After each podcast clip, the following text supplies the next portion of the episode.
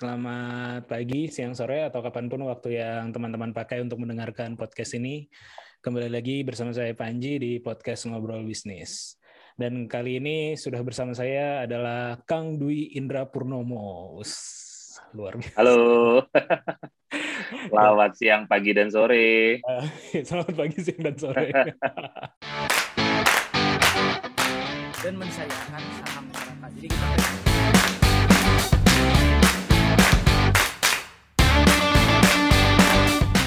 beda sama Jakarta kalau orang Bandung tuh uh, listrik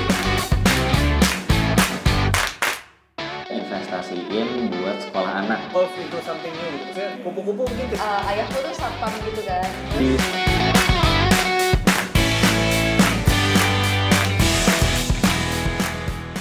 Iya, iya. Soalnya kan kalau podcast random orang dengerinnya kapan, Iya, jadi harus Benar. semuanya gitu. Nah, bagi yang belum tahu, eh, harusnya sih udah pada tahu ya kalau uh, Kang Dwi ini atau Dokter Dwi ini tergantung ini ya, tergantung Hmm. lagi di kelas apa enggak ya Kang ya. Iya, sangat kontekstual nanti.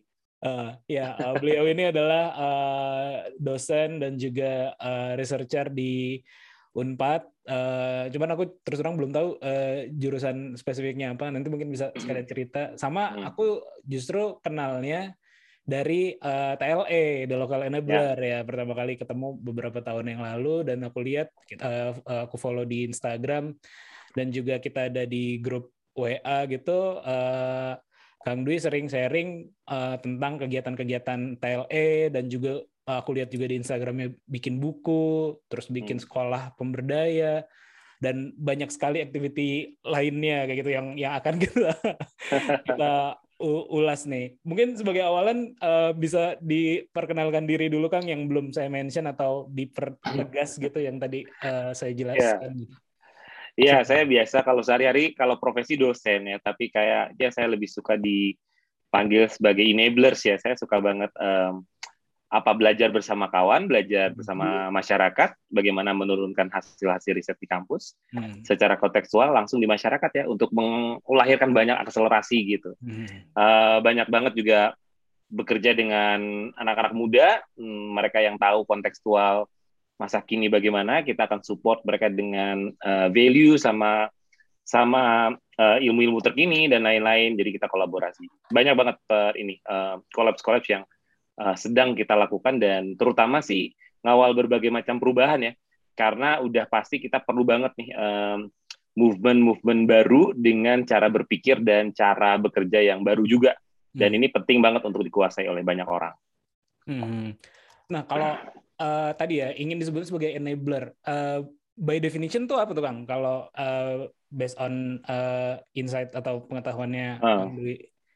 Kalau dulu tuh penyuluh ya kalau di pertanian itu, karena saya ngajar itu di Fakultas Teknologi Industri Pertanian, Eh, penyuluh. Tetapi punya eh, energi lebih untuk belajar bersama dan eh, bermuara pada outcomes gitu. Kalau kita ngajarin tuh sampai outcome, sampai bisa gitu. hmm. dan si kebisaan itu bisa direplikasi sama masyarakat sama uh, scope yang lebih luas lagi enablers jadi kayak agent of change lah tapi Hmm. semangatnya lebih ke mereplikasi memberdayakan dan kemudian uh, menggunakan nyata lah ya. aksi nyata lah ya yang Hmm. dijaga keberlanjutannya Oh. Iya iya iya iya. Iya memang apa eh, eh, bener banget sih kayak gitu. Eh, di terminologi kalau di startup juga beberapa kali kan eh, apa eh, menjadi enabler kayak gitu kan, menjadi Hmm, enabler apa, menjadi eh, apa yang yang membuat itu happen gitu, membuat itu terjadi gitu kan. Itu Yeah. banyak banyak banget terminologi terminologi kayak gitu. Hmm. Inovator atau enabler loh kayak gitu kurang kurang lebih Yeah. terminologi terminologi kayak gitu. Hmm. Nah, sama satu lagi juga, aku kan uh, beberapa, aku sempat mention juga di WhatsApp ya, beberapa waktu yang lalu aku sempat uh, review review KST, KST, Ya. KST dari perguruan tinggi gitu. Terus Ah. uh, aku baca salah satu proposalnya proposal Unpad, aku baca dan ada nama Kang Dwi juga kayak gitu. Ini Iya, iya. ini energinya banyak banget nih Kang, pengajar. Nah, Terus komunitas kan komunitas tuh ini kan apa take time, uh, Hmm. even mungkin take money juga dan uh, perhatian kayak gitu. Terus di situ, terus juga jadi KST eh, aku tahun aku juga di beberapa inkubator juga in charge juga gitu. Ya, Itu gimana tuh Kang? sebenarnya kan bukan banyak banget sih. Sebenarnya kita tuh ada di irisan itu aja sebenarnya. Jadi orang Hmm. ngelihatnya kayak serba ada, semuanya ada. Enggak, sebenarnya kebetulan kita ada di irisan-irisan yang eh, kaitannya dengan tentang pergerakan, inovasi, riset gitu kan. Hmm. dan startup gitu. Dan kalau startup kan pasti eh, identik sama pendekatan baru, inovasi baru, model bisnis gitu kan. Ya. Itu pasti erat dan itu yang diperlukan saat ini terus eh, juga di KST. KST itu kan kawasan Science Technopark ya. Ya. Sebenarnya saya nggak begitu tertarik dengan jabatan-jabatan struktural gitu ya. Kemudian Hmm. tapi ada calling ini kayaknya kesempatan nih untuk membawa kawan-kawan dosen untuk membumikan risetnya Hmm. bukan hanya sampai ke publikasi ilmiah gitu, Hmm. Tapi juga benar-benar bisa di marketing gitu, sampai komersialisasi, sampai punya dampak, sampai punya eh, bisnisnya yang berjalan, kemudian risetnya tuh bisa mandiri dengan pendanaan mandiri, nggak cuma dari tahun ke tahun minta hibah lagi, dari tahun-tahun Hmm. minta hibah lagi. Harusnya sih riset itu jadi sumber daya paling penting untuk Hmm. sebuah sustainability. Jadi eh, karena karena saya sangat suka dengan pendekatan-pendekatan kayak design thinking, agile, scrum. Nah, kebetulan itu adalah metodologi yang bisa diaplikasikan di bidang mana pun. Hmm. Jadi kelihatannya tuh kelihatannya jadi banyak padahal karena metodologi aja. Kalau orang-orang mungkin fokusnya pada komoditas tertentu atau pada bidang tertentu. Kebetulan kalau saya cuninnya di metodologi. Jadi eh, setiap orang bisa menggunakannya. Iya iya iya iya. iya. Ah, itu, itu, ah. itu tuh ini banget sih, eh, impactful banget sih.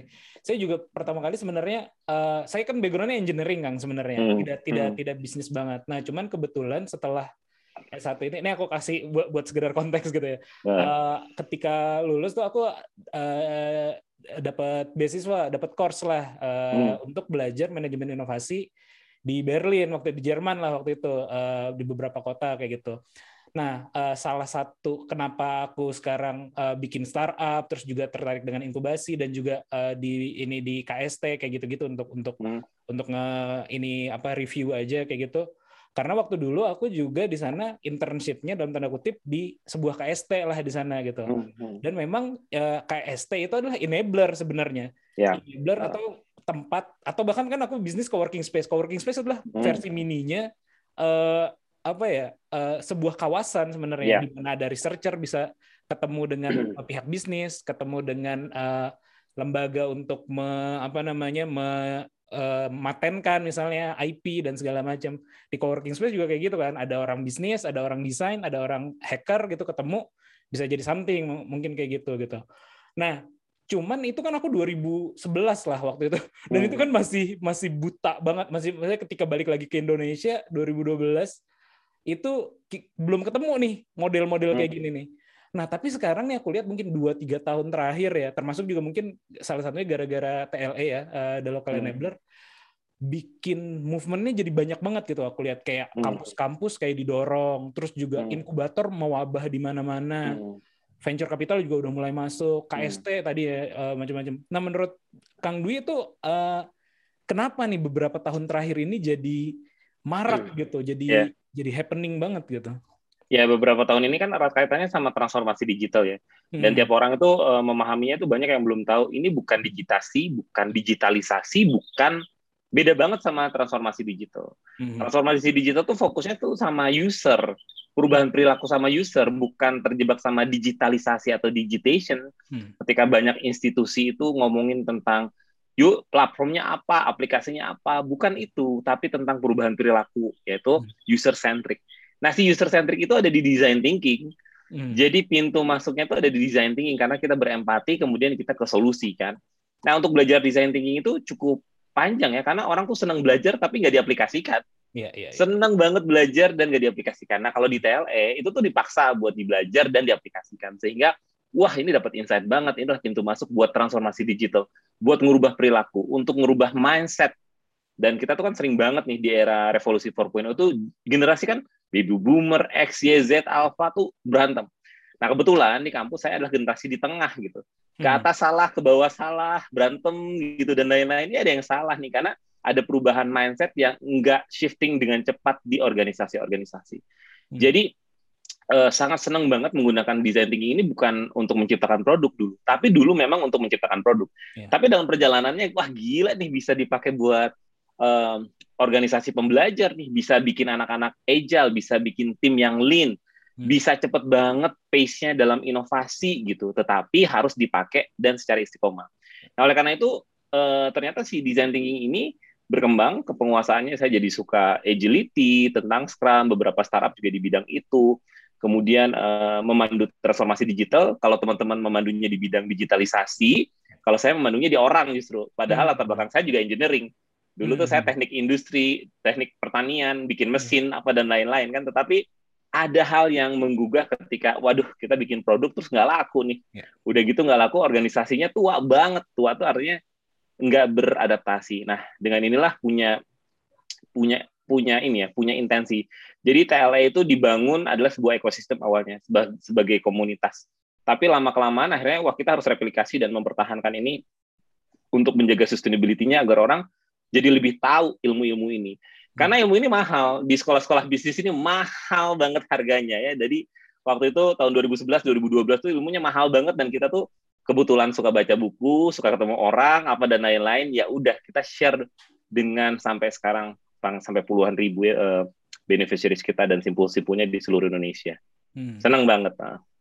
TLE ini berarti dari 2011 itu Kang uh, inisiasinya. TLE itu sebenarnya awalnya di tahun 2008 apa 2009. Dulu namanya Forum Kreatif Jatinangor. Hmm. Jadi setiap ketemuan di di musola-musola kecil setiap hari Kamis gitu ya. Kemudian kumpul-kumpul anak-anak yang susah lulus atau PhD pas hampir DO dikumpulin sama saya gitu. Uh, karena mereka itu nggak punya tempat untuk menyalurkan kreativitasnya. Jadi setiap Kamis kita kumpul. Uh, tapi lama kelamaan gede gede gede gede akhirnya si Forum Kreatif Jatinangor ini jadi bertransformasi jadi the local enablers pemberdaya lokal yang uh, menyiasati gimana caranya bikin-bikin startup tapi basis pertanian awalnya, hmm. tapi dengan cara-cara yang inovatif gitu, yang pakai hackathon, pakai hmm. uh, hack semuanya dan lain-lain dan pendekatan-pendekatan itu. Tapi awalnya sebenarnya ini dimasukin ke kampus. Hmm. Jadi the local enablers itu adalah profil lulusan yang kita inginkan lulus di salah satu prodi di Unpad. Cuma masalahnya adalah ketika birokrasi dan administrasi hmm. tidak memperkenankan penamaan itu. Yeah. Nah, jadi penamaan itu harus engineer, uh, manager, direktur, PNS gitu dan lain-lain kan, sip akreditasi itu. Sehingga ini mm, dulu mendapat nggak mendapat sambutan dengan baik sehingga kelempar. Tapi komunitasnya udah kebalang jadi duluan nih. Hmm. Jadi nggak mungkin kita tuh bubarin komunitasnya. Ya udah kita maju aja dengan uh, komunitas dan akhirnya jadi social enterprise sampai sekarang. Oke, kalau ngomongin uh, social enterprise ya, berarti ini hmm. uh, ada model bisnis gitu ya, Kang ya? Uh, ada. Kan untuk uh, ya kegiatan sosial atau idealisme biar tetap sustain, uh, hmm. menurut saya harus salah satunya ada unsur ekonominya pasti kan, yeah. harus yeah. ada revenue streamnya kayak gitu-gitu. Yeah. Berarti TLE ini juga adalah uh, seperti itu gitu. Ya, yeah. hmm. kita suka malu-malu kalau kegiatan sosial ngomongin profit. Betul. Kegiatan sosial untuk sustain itu harus profit. Kalau nggak profit nggak bisa, nggak bisa mandiri. Apalagi kita ngajarin uh, kawan-kawan periset, kawan-kawan startup untuk monetize gitu ya. Yeah. Nggak mungkin kita ngajarin monetize kalau kita nggak monetisasi sendiri, nggak bisa melakukan monetize. Hmm. Nah kadang-kadang researcher, pendidikan, sosial tuh suka malu-malu ngomongin profit. Hmm. Padahal profit itu bagian dari sustainability, Betul. people, planet, profit gitu. Jadi di balance, jangan sampai kita ngadain riset, ngadain kegiatan sosial, bikin lagi proposal, bikin lagi proposal, capek banget hidupnya. Capek banget setiap siklus bikin proposal baru. Harusnya kan kita bisa menumbuhkan momentum itu jadi sustainability kan. Nah itu yang harapan kita tuh menularkan. Bahkan sekarang kita bikin banyak inkubasi dan menularkan uh, isme-isme hmm. uh, kemandirian tuh pada banyak inkubasi. Jangan cuma nelorin orang-orang berinkubasi, tapi inkubasinya juga sendiri malah nggak mandiri. Itu tuh jadi ada kesalahan inkubasinya cari duit dari hibah tapi dia Banyak dia nge, dia ngebelain anak-anaknya tapi dari nggak uh, kemampuan monetize gimana dia bisa uh, coaching mereka mentoring mereka dengan kemampuan monetize kalau semangatnya itu nggak keluar bahwa kita tuh inkubator yang punya punya kemandirian secara ekonomi misalnya gitu ya walaupun belum ya setidaknya ada keinginan ke arah sana dan dilakukan ya pelan-pelan Nah, bagaimana tuh Kang? Eh, kalau boleh sharing ya, eh, revenue streamnya kah atau model kerjasamanya yang biasa dilakukan kayak gitu-gitu? Hmm. Jadi kalau model bisnisnya, hmm, pertama ya kalau ngebangun bisnisnya kita kan Hmm. nggak tiba-tiba gede ya, tapi kecil dari ruang-ruang musola gitu kan. Hmm. Kemudian sampai punya rumah kolaborasi semacam co-working space itu juga memang dibuat untuk rekayasa ekosistem sebenarnya untuk anak-anak nggak terlalu belajar dari kesalahan yang nggak perlu. Jadi kita bikin ekosistemnya, mentornya juga mentor sebaya, nggak selalu harus uh, Iya. orang-orang yang terkenal gitu ya, yang yang deket sama dia. Nah, uh, model bisnisnya banyak kan. Tadi saya bilang kalau sebenarnya kan ilmu-ilmu yang kita jual ini mahal kan. Hmm. Ya kita jual aja sama orang-orang yang mau beli kan. Hmm. Nah, itu nanti profitnya dibagi dua untuk mengembangkan komunitas kita sama untuk mengembangkan uh, keilmuan kita dan bisnis kita gitu. Jadi sebenarnya kalau kita uh, punya ilmu, ya memang ditujukan sebesar-besarnya untuk masyarakat, tetapi ilmu itu juga bisa kita bungkus untuk dimonetisasi agar dia bermanfaat bagi organisasi-organisasi segmentasi pasar kita kan. Kalau kita banyaknya uh, segmennya adalah B2B kan, Hmm. business to business. Ya. Tapi kalau yang ada di Instagram dan lain-lain itu murni uh, beneficiaries. Hmm. Beneficiaries, uh, pokoknya dari hasil profit yang kita kembangkan itu seluas-luasnya kita beliin buku, bikinin kanvas, Hmm. uh, buat ngedidik orang, buat mau terjun ke lapangan. Seperti yang kita lakukan di era pandemik, TLE justru lagi bukan tempat ngumpul, tapi justru kita ngirimin orang sebanyak-banyaknya ke luar daerah, ke Bali, ke Ternate, ke Sumatera, ke Manado, ke Papua, untuk mengaktifasi komunitas secara langsung di titik-titiknya. Hmm, hmm, hmm. Jadi bukan artinya nggak boleh berkumpul ya, tapi Hmm. kalau berkumpul tetap berkumpul, tapi di digital, Iya. di digital lebih banyak, tetapi aksi nyatanya kita kirimkan anak-anak terbangkan ke daerah-daerah untuk aktivasi secara langsung. Pembiayaannya dari mana? Ya dari social enterprise kita. Hmm, ya, ya Oh. menarik, menarik, menarik. Soalnya saya, saya juga pernah menemukan ya, karena karena karena saya eh, tadi reference-nya eh, pertama kali dapat knowledge tentang eh, design thinking dan lain-lain itu di Jerman itu, di sana ada beberapa organisasi yang eh, mungkin ada beberapa yang terkenal kayak Hasso Plattner Institute, dia kan memang School of Design Thinking dan segala macam. Kebetulan dulu pertama kali pernah dapat eh, workshop di sana juga. Dan eh, kalau mereka, terus ada juga salah satu yang yang menurut saya bagus juga adalah namanya Do School, eh, DO Iya. School itu. Eh, model bisnis mereka sama sih mereka ingin mengkampanyekan desain thinking dan lain-lain dan lain-lain. Mungkin ada porsi untuk trainingnya, tapi lebih banyak eh, si Do School ini ya. Kalau HPI memang pure untuk eh, Hmm. edukasi kayaknya. Nah kalau Do School ini kayak project gitu. Jadi kayak eh, misalnya ada suatu korporasi memiliki problem apa, nah nanti konsul ke mereka Hmm. eh, dibantu dengan metodologi mereka untuk solving eh, the problem Ya. gitu. Eh, Termasuk itu, Oh termasuk gitu- begitu juga. termasuk itu. Ah, jadi Oh. beberapa BUMN, beberapa BUMN, perusahaan besar, konsultan. Kita juga jadi konsultan. Ya mempergunakan itu, design thinking, agile, scrum, eh, metode-metode baru itu dipakai untuk jadi ya eh, mini apa ya, McKinsey, mini McKinsey. Ah, I see, I see, I see. Ah, Nah iya itu eh, saya pikir tadinya ya mungkin ada beberapa organisasi yang tadinya saya tahu kalau di eh, Bandung kayak Laptek Indi kan sering melakukan seperti itu. Cuman eh, dia kan pure korporasi gitu atau pure Hmm. swasta lah kayak gitu. Jadi Ya. saya, saya meraba-raba apa TLM melakukan ini juga kayak eh, ternyata Ya. Bener ya. Ya melakukan karena em, itu penting sih buat kita karena Hmm. mereka yang bisa bayar ya eh, si konsumen itu. Sementara kita juga punya beneficiary seperti anak-anak nggak mampu, anak-anak bidik misi di lingkungan kampus Hmm. yang eh, susah banget akses akses pada pengetahuan seperti buku-buku kan mahal ya buku-buku ini tuh mahal Eh, belum tentu dibaca juga gitu kan kita kalau beli buku tuh diturunin jadi kanvas jadi cara Ya. bermain pakai Lego segala macam gitu Hmm. biar buku-buku ini bisa bisa nyampe sama anak-anak. Hmm, iya iya.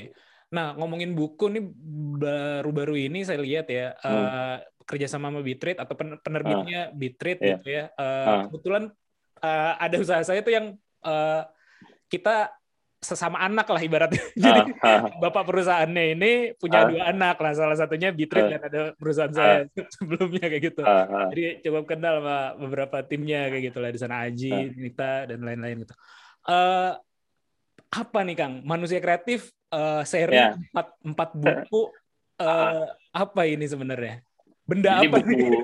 jadi buku pertama yang saya terbitkan 2018 atau 17 ya tentang social entrepreneurship itu tuh buku yang ngomongin model bisnis. Uh, tahun berikutnya saya ngeluarin buku uh, 2020 tuh eh sebelumnya 99 vitamin. 99 vitamin itu uh, cerita-cerita mindset lah, mindset. Hmm. Tahun 2020 ngeluarin jangan lelah berproses itu adalah 23 orang anak-anak TLE yang bisnisnya jalan dan hiruk pikuknya diceritain secara individu. Nah, yang uh, sekarang itu adalah tools-nya. Jadi keempat buku itu benar-benar tools-nya dari design thinking apa, agile apa, scrum apa itu didetailin semuanya yang dipakai. Jadi dari why, how dan tools. Jadi yang keempat Hmm. buku itu adalah pertama design thinking. Memang di buku eh, saya agak susah juga eh, nerbitin ini kalau ke major label, agak lama prosesnya dan saya pengen cepat-cepat. Kemudian saya kerjasama sama kawan-kawan bisnis. Kemudian eh, akhirnya keluar. Jadi sebenarnya buku ini kayak resume kalau teman-teman baca buku ratusan buku jadi satu gitu. Terus itu semuanya tools kayak design thinking, OKR, eh, Scrum, eh, agility sampai dengan yang buku keempat terakhir itu adalah tentang eh, bagaimana itu menerapkan di dunia pendidikan. Hmm. Karena semuanya saya terapkan di dunia pendidikan. Eh, gimana caranya ini bisa diinstitusionalisasikan di dunia pendidikan. Karena topik-topik ini susah banget masuk ke dunia pendidikan Hmm. karena baru dan challenging masukin uh, masukin design thinking ke kampus tuh lama banget gitu lama banget akhirnya kita masuknya ke pergerakan-pergerakan komunitas apa dan lain-lain dan akhirnya menyebar dengan sendirinya nah jadi buku yang terakhir adalah ngomongin tools Hmm. Oh iya. iya. Eh, berarti eh, yang sebelum-sebelumnya itu lebih ke eh, tadi ya eh, what, why-nya dan ini Ah. eh, how-nya dan ini tools-nya lah kayak gitu toolsnya ya. ya ini toolsnya semuanya tools dari Ah. pokoknya kalau nanyain tools tuh semua buku itu udah dirangkum semuanya Ah. Hmm. Nah, eh, sebenarnya saya juga sempat ngobrol dengan beberapa dosen ya, misalnya Hmm. kayak eh, eh, di UGM saya pernah ngobrol dengan eh, Mas Rangga, Rangga Almahendra, yang dia penulis buku, eh, eh, apa produser film ini juga apa namanya 99 Cahaya oh iya iya Eropa itu. Nah, oh, eh, beliau kebetulan kan dosen eh, saya lupa ya ekonomi Hmm. atau bisnis nah sejenisnya itulah beliau juga eh, mengembang bukan mengembangkan ya mengkampanyekan lah ibaratnya masalah-masalah eh, perihal design thinking lalu startup dan lain-lain.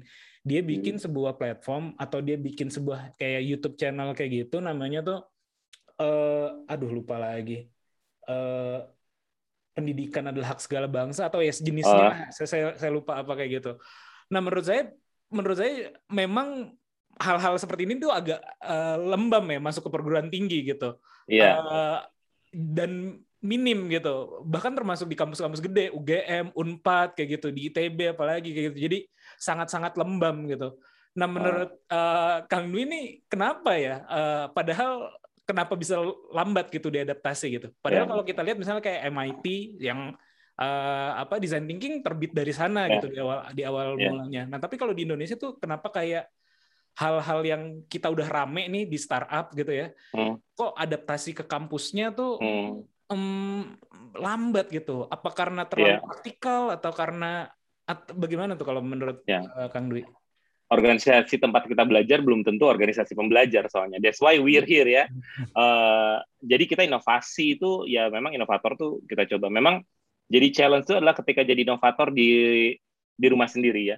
Jadi eh, kita tuh harusnya swap gitu. Panji di Unpad, saya di Panji gitu. Hmm. Eh, harusnya kita bikin ekosistem dan kemudian swap gitu karena orang akan lebih mendengar dari luar ketimbang Hmm. orang darang dalam. Jadi memang kita perlu ekosistem dan saya sering sih ketemu sama kawan-kawannya. Lo isi Hmm. di kampus gue ya, gue kamu isi gitu. Hmm. Jadi gitu. Jadi eh, dibikin ekosistemnya karena eh, organisasi kita masih hierarki banget ya, nggak nggak network gitu. Jadi eh eh, apa highest opinion tuh ada di Hmm. yang paling atas gitu yang penentunya itu dan nggak bisa agak challenging buat berubah gitu dan Hmm. mungkin karena ini em, kita perlu sih bergerak untuk melakukan proses-proses pembaruan. Memang eh, sering kali kami juga kalau saya sendiri memang sering kali gagal sih masukin Hmm. eh, masukin ini ke kurikulum tapi bukan artinya itu jalannya berakhir tapi Hmm. karena kita orang kreatif orang lateral maka pendekatan-pendekatan lateralnya tetap jalan karena kan kita Hmm. tuh pegangnya goals Hmm. pegangnya tuh goalsnya bukan eh, pegangnya tuh goalsnya tapi bukan tentang harus dicantolin gitu bukan Hmm. Tapi goals-nya adalah gimana sih design thinking ini dan uh, tools-tools inovatif itu bisa dilakukan sama seluruh universitas. Walaupun secara institusional secara institusional itu harus dicantolin. Tapi karena kita orang kreatif, jadi uh, pendekatannya lateral. Kalau nggak bisa ya cari jalan lain kayak kemahasiswaan, Hmm. ekosistem, uh, model belajar. Yang paling sering tuh saya masuknya ke model pembelajaran. Jadi Hmm. mata kuliahnya nggak nggak berubah, sehingga kita nggak uh, nggak terlalu banyak friksi. Hmm. Uh, tapi model belajarnya rubah, jadi tetap aja gitu. Seperti yang sekarang Hmm. dilakukan di Universitas Pajajaran, kita punya OKK ya olah kreativitas dan kewirausahaan itu kita ngundang 200 mentor yang Hmm. keren-keren dan for free mereka Hmm. ngajarin 6.000 anak di Unpad dengan ekosistem yang baru yang sangat inovatif. Nah, sebenarnya keberanian-keberanian itu jadi nggak usah ngarap selalu diwadahin secara Hmm. vertikal, tapi kita punya pendekatan-pendekatan horizontal yang bisa. Yang penting kan fokusnya sama goals-nya kan, bukan harus diwadahin. Iya iya iya. Hmm. Iya itu yang tadi saya contohin di UGM itu terjadi bahkan kan dia eh, di eh, apa fakultasnya fakultas ekonomi atau bisnis gitu. Saya saya lupa persisnya Hmm. gitu. Cuman ya dia melakukannya ya eh, sebagai side activity juga gitu eh, Iya. di luar dan mencoba mendorong eh, eh, ya seperti yang dilakukan oleh Kang Dwi juga kayak gitu. Ah, Eh, ah. eh, jadi ya walaupun memang benar sih kita as eh, sebagai ini adalah tujuannya ya goalnya lah kita mau Hmm. yang penting eh, ter- terdapat kayak Hmm. gitu terus juga eh, eh, caranya tidak tidak terlalu terpaku Hmm. dengan itu cuman kan ketika itu diwadahi misalnya kayak kita contoh eh, dalam praktikalnya eh, dalam Hmm. kurikulum misalnya kayak di Singapura kan sering digadang-gadang bahwa oh SD udah belajar programming gitu kan ini kan sesuatu Mhm. yang eh, baru gitu atau sesuatu yang eh, ya karena ngelihat marketnya nanti akan gede seperti itu gitu.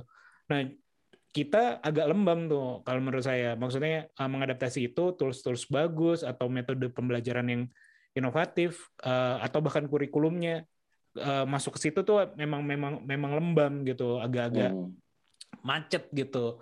Walaupun yang sekarang nih kan ada ada inisiasi kampus merdeka. Kalau menurut Iya. Kang Dwi gimana tuh kampus merdeka? Iya, bagus banget sih. Eh, Hmm. memang bagus banget gerakan eh, Mas Menteri ini Mas Menteri. keren ya menurut keren Hmm. banget gitu. Cuma kan untuk sampai netes itu kan butuh proses ya, ada proses difusi inovasinya dan kita wajar kalau punya banyak dinamika atau mungkin hanya sedikit yang melakukan proses-proses eh, adaptasi atau mengakomodir ya karena ya seperti proses difusi inovasi nggak mungkin langsung 100%. Hmm. Kalaupun langsung 100% diwajibkan itu inovasinya bakal terluka. Iya. Yang harus ditumbuhkan itu adalah siapa inovatornya, siapa early adoptersnya, bikin Hmm. portofolionya dan orang ikutin kan. Hmm. Nah, kalau kita misalnya diwajibkan, nah nggak mungkin. Soalnya nanti malah jadi gerasak berusuk, Iya, iya. hancur juga ya. Memang gerakan-gerakan Mas Menteri ini bagus banget. Iya, iya. Walaupun memang eh, belum banyak ter bu- belum banyak kelihatan, tetapi eh, udah mulai kelihatan nih portofolio-portofolionya dan kemudian orang mulai ngambil benefitnya. Anak-anak kita aja yang udah keliling-keliling Indonesia pakai program kampus merdeka itu adalah sebuah hal yang eh, eh, menyenangkan ya menurut saya udah eh, good news lah buat kita.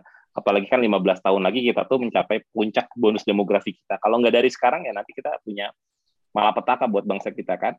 Hmm, iya betul betul. Eh, ngomongin itu ya, ini saya juga baru buka websitenya ya, sekolahpemberdaya.id. Ini Ya. eh, ini subnya TLE berarti ya, Dalam kalian Ya. Eh, itu eh, itu LMS kita learning management Oh, system I kita eh, mungkin dalam dua bulan ini akan benar-benar di, digunakan secara massal eh, hmm. on the way ke sana. Kita semuanya ada datanya di situ kanvas-kanvas kita buku semuanya ada di situ. Dalam dua bulan ini kan akan akselerasi ya karena udah ngerasa banget bahwa eh, seiring pandemi ini kita banyak nyimpan video lah dapat ini segala macam nanti akan di pool di situ. Kemudian anak-anak bisa belajar di situ. Sekolah Hmm. pemberdaya adalah sekolah sekolah buat anak-anak yang pengen jadi enablers ya eh, Hmm. dengan tools-tools terkini. Eh, berarti sebenarnya eh, apa yang dilakukan di sekolah pemberdaya TLE ini sebenarnya pelengkap eh, pendidikan di kampus jatuhnya nantinya? Atau ya memang memang awal memang awalnya tuh sebagai ekosistem pelengkap. Hmm. justru kampus itu sebagai beneficiaries gitu. Kebalik sih. Hmm. jadi kampus tuh eh, sebagai beneficiaries. Saya sering sih sebenarnya ngomong sama kampus-kampus kadang-kadang kampus tuh suka pengennya kerjasamanya sama industri Ya, ya. karena ada dananya ada kesempatannya dan lain-lain tapi sebenarnya yang sering kali dilewatkan itu adalah komunitas mereka jarang banget MOU sama komunitas. Padahal komunitas itu tempat yang paling kontekstual buat belajar Hmm. sesungguhnya menyentuh langsung sama masyarakat gitu.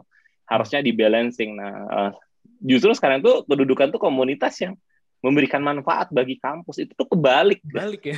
kebalik. Jadi justru sebenarnya dengan adanya komunitas itu sangat beruntung kampus itu Hmm. karena melengkapi satu kaki lain ya kan sekarang T-shape ya satu kampus Hmm. satu kakinya melengkapi eh, kompetensi dia satu kakinya itu eh, bisa diperoleh dari komunitas nah nanti yang diklaim kamu lulusan mana ya pasti lulusan kampus kan Iya, iya. Eh, karena sebenarnya si komunitas ini adalah ekosistem yang perlu sekali dirangkul sama kampus untuk Hmm.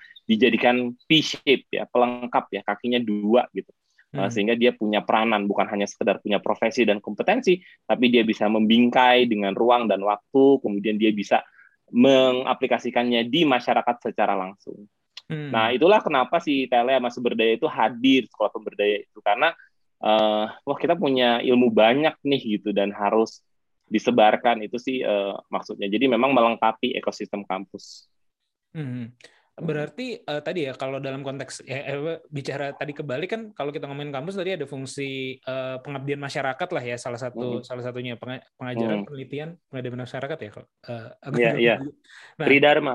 Tridharma itu ya. Eh, nah Ah. berarti eh, pengabdian masyarakatnya ini justru malah kebalik ya ibaratnya komunitas di sini TLE justru memberikan eh, eh, knowledge gitu atau Ya. menjadi fasilitator eh, pengajaran di dalamnya di dalam kampusnya atau bagaimana? Iya, memberikan memberikan banyak eh, tempat untuk anak-anak berkontribusi ya, lebih besar gitu ya untuk eh, di kampusnya gitu memberikan bekal banyak banget sih yang detail tuh kayak Hima BEM itu belajar tentang bagaimana bikin program yang impactful, bagaimana organisasi yang network itu belajar banyak di TLE. Eh, udah banyak banget lah kampus yang belajar di kita.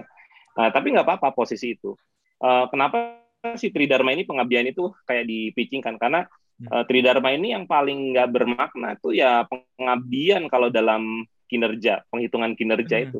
Uh, jadi selalu dipandang sebelah mata kalau dari pihak kampus. Padahal pengabdian itu adalah uh, relevansinya tuh pada riset yang terhilirkan di masyarakat itu ada di, di pengabdian dan harus berhasil dan harus berhasil di masyarakat. Kalau kita punya riset yang nggak berhasil di masyarakat tuh gimana uh, cuma ngabisin duit ya. Jadi nggak jadi dampak bagi masyarakat.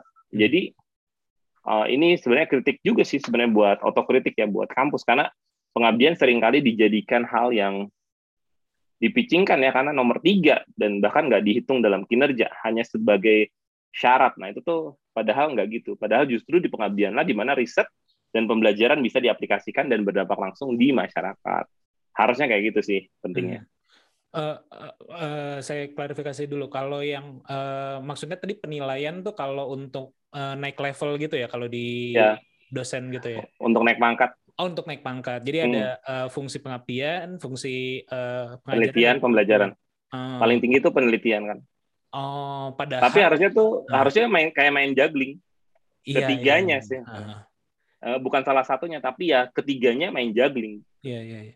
Dan harus secara di secara logika juga sebenarnya kan ya benar juga eh, pengabdian masyarakat adalah hasil dari risetnya termanfaatkan Iya. atau terdiseminasi di masyarakat. dan jadi dan, Dan jadi wadah belajar Iya, jadi wadah belajar atau misalnya Ah. jadi komersialisasi kalau kalau kita ngomongin Iya. konteks eh, ke arah bisnis atau ya secara umum ya jadi eh, bermanfaat lah untuk untuk sosial. Cuman itu malah poinnya kecil gitu ya.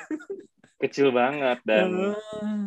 Dan saya sangat mencintai dunia Ah. hilirisasi itu Ah. em, ke pengabdian Eh, jadi memang jadi ada resiko lah untuk ambil Hmm. tapi tak apa karena kan goalsnya kan kita goalsnya adalah eh, memberikan dampak seluas-luasnya bagi masyarakat dengan keilmuan yang kita peroleh di Ah. kampus gitu Iya, ya. Eh, eh, tapi kalau yang terkait dengan sekolah pemberdaya ini berarti ini Hmm. adalah eh, nanti isinya LMS yaitu video-video Hmm, eh, kelas gitu ya, misalnya Hmm. design thinking atau eh, macam-macam Iya. turunannya, desain sprint dan segala macam Iya. eh, diberikan kepada kampus eh, spesifik Unpad atau Enggak. terbuka itu untuk- udah itu itu untuk umum semuanya itu udah mulai berjalan untuk umum seluruh Hmm. Indonesia Nah, dan nanti Oh. eh, mahasiswa-mahasiswanya atau dosennya mengakses untuk belajar di sini gitu ya, untuk eh, Iya, menjadi oh. pelengkap tadi itu ya. Iya pelengkap mah di situ semuanya nanti kita akan full di situ Ini bisnis atau sosial? Maksudnya berbayar apa enggak ini kita ngomongin dalam konteks Ini social business ber- Ah. berbayar dan tidak berbayar. Oh, ada yang free, ada Ah. yang ini. Oke, Iya. I see, I see, I see. Menarik, Iya. menarik, menarik. Menarik banget sih ini. Eh, kayaknya ini jadi alternatif sih. Apalagi kan eh, yang kayak tahun kemarin yang sering jadi konflik eh, pembicaraan ya, masalah apa namanya eh, prakerja itu orang bisa belajar, eh, bay- mesti bayar course dulu. Nah ini kan Ya, eh, justru malah metodologi kan yang dipelajari, bukan metodologi. bukan bukan teknis gitu. Metodologi kan Hmm. bisa kita terapkan di mana aja Iya. nanti jatuhnya. Ya. Ya, biasanya kita mindset, skill set sama tool set. Hmm. Mindset, skill set dan tool set lengkap ya di kita Hmm. tuh. Eh, biasanya belajar gitu. Hmm. Karena anak-anak eh, belajarnya langsung ke substansi tapi nggak ke mindsetnya itu juga PR sih. Iya. Dan- jadi berat banget, capek. Iya, dan juga kalau nggak ada toolsnya kadang-kadang juga jadi gampang aja gitu, jadi nanggung gitu. Ini gimana Benar. next step-nya gitu ya. Berarti, betul. berarti. Padahal udah ada udah banyak framework kan. Iya betul betul. Iya banyak banget sih sekarang frameworknya uh, muncul baru-baru gitu. Eh, Ini eh, terakhir mungkin ya Kang ya. Eh, Kira-kira ya eh, kalau sekarang TLE ini bayangan ke depannya nanti akan bagaimana gitu. Dan terus juga secara eh, Kang Dwi sendiri Ya. eh, jiwanya sendiri tadi ya enabler lah ibaratnya. Ah, Uh, apakah ini jadi hal yang didilemakan di dalam hati Hmm. tetap menjadi pengajar atau atau benar-benar fokus ke sosial Iya. enterprise-nya atau Ah, gimana gitu kan? saya saya memang suka banget di dunia pendidikan ya. Tapi dunia pendidikan itu wadahnya bisa banyak, Hmm. bisa sangat banyak. Tidak selalu harus di kotak-kotakan di universitas di mana semuanya tuh bisa jadi platform pendidikan. Nah, TLS sendiri sekarang sebenarnya eh, banyak melahirkan startup baru ya. Eh, justru di era pandemik ini kita banyak belajar ya, walaupun di awal-awal pandemik kita kan chaos juga sama semua perusahaan itu eh, ini apa chaos lah ya. Aduh gimana nih masa depan kita gitu bla bla bla itu juga sempat terjadi. Tapi alhamdulillah udah bounce back bagus. Eh, jadi eh, Tele itu adalah komunitas masih tetap menjadi komunitas, tetapi melahirkan banyak startup-startup baru. Eh, yang terbaru adalah Discovery Project Direct eh, yang terbaru. Jadi ada detail itu ada community and product development, ada eh, startup reset, ada agility transformations, ada deep lab, ada space, kemudian ada direct dan banyak eh, perusahaan-perusahaan yang eh, baru dari anak-anak muda kita yang kita kembangkan didedikasikan Bentar, untuk saya- menyebarluaskan manfaat.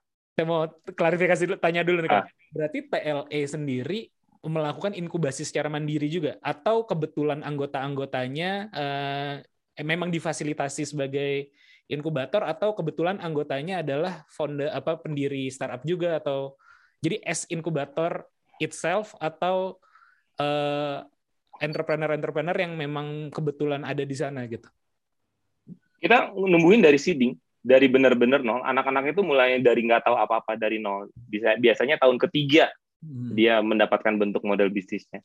Dari yang nggak suka enterprise ya. Soalnya saya juga selalu bilang bahwa kadang-kadang kawan-kawan tuh suka lupa nyari orang-orang terbaik. Hmm. Oh, iya, tapi kan orang ter- terbaik itu ditumbuhkan di proses seeding dan proses seeding itu satu tahun tiga tahun gitu dan harus kita lihat mappingnya sampai mana dan lain-lain.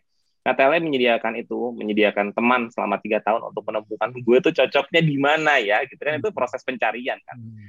Nanti biasanya tahun kedua, tahun ketiga tuh udah ketahuan dia mau di mana, kemudian kita uh, pasang-pasangkan dan kemudian uh, punya sistem inkubasi yang menarik. Dan justru di TLE ini di era pandemi ini menemukan banyak banget perusahaan baru dengan pola inkubasi yang sangat efisien.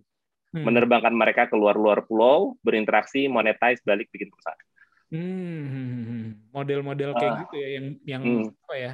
Yang memang ya sosial juga dan juga ngelihat kadang-kadang masyarakat kota nggak ngerti permasalahan di sana, Hmm. makanya diterjunkan balik-balik ada ada ide, ada inspirasi kayak gitu.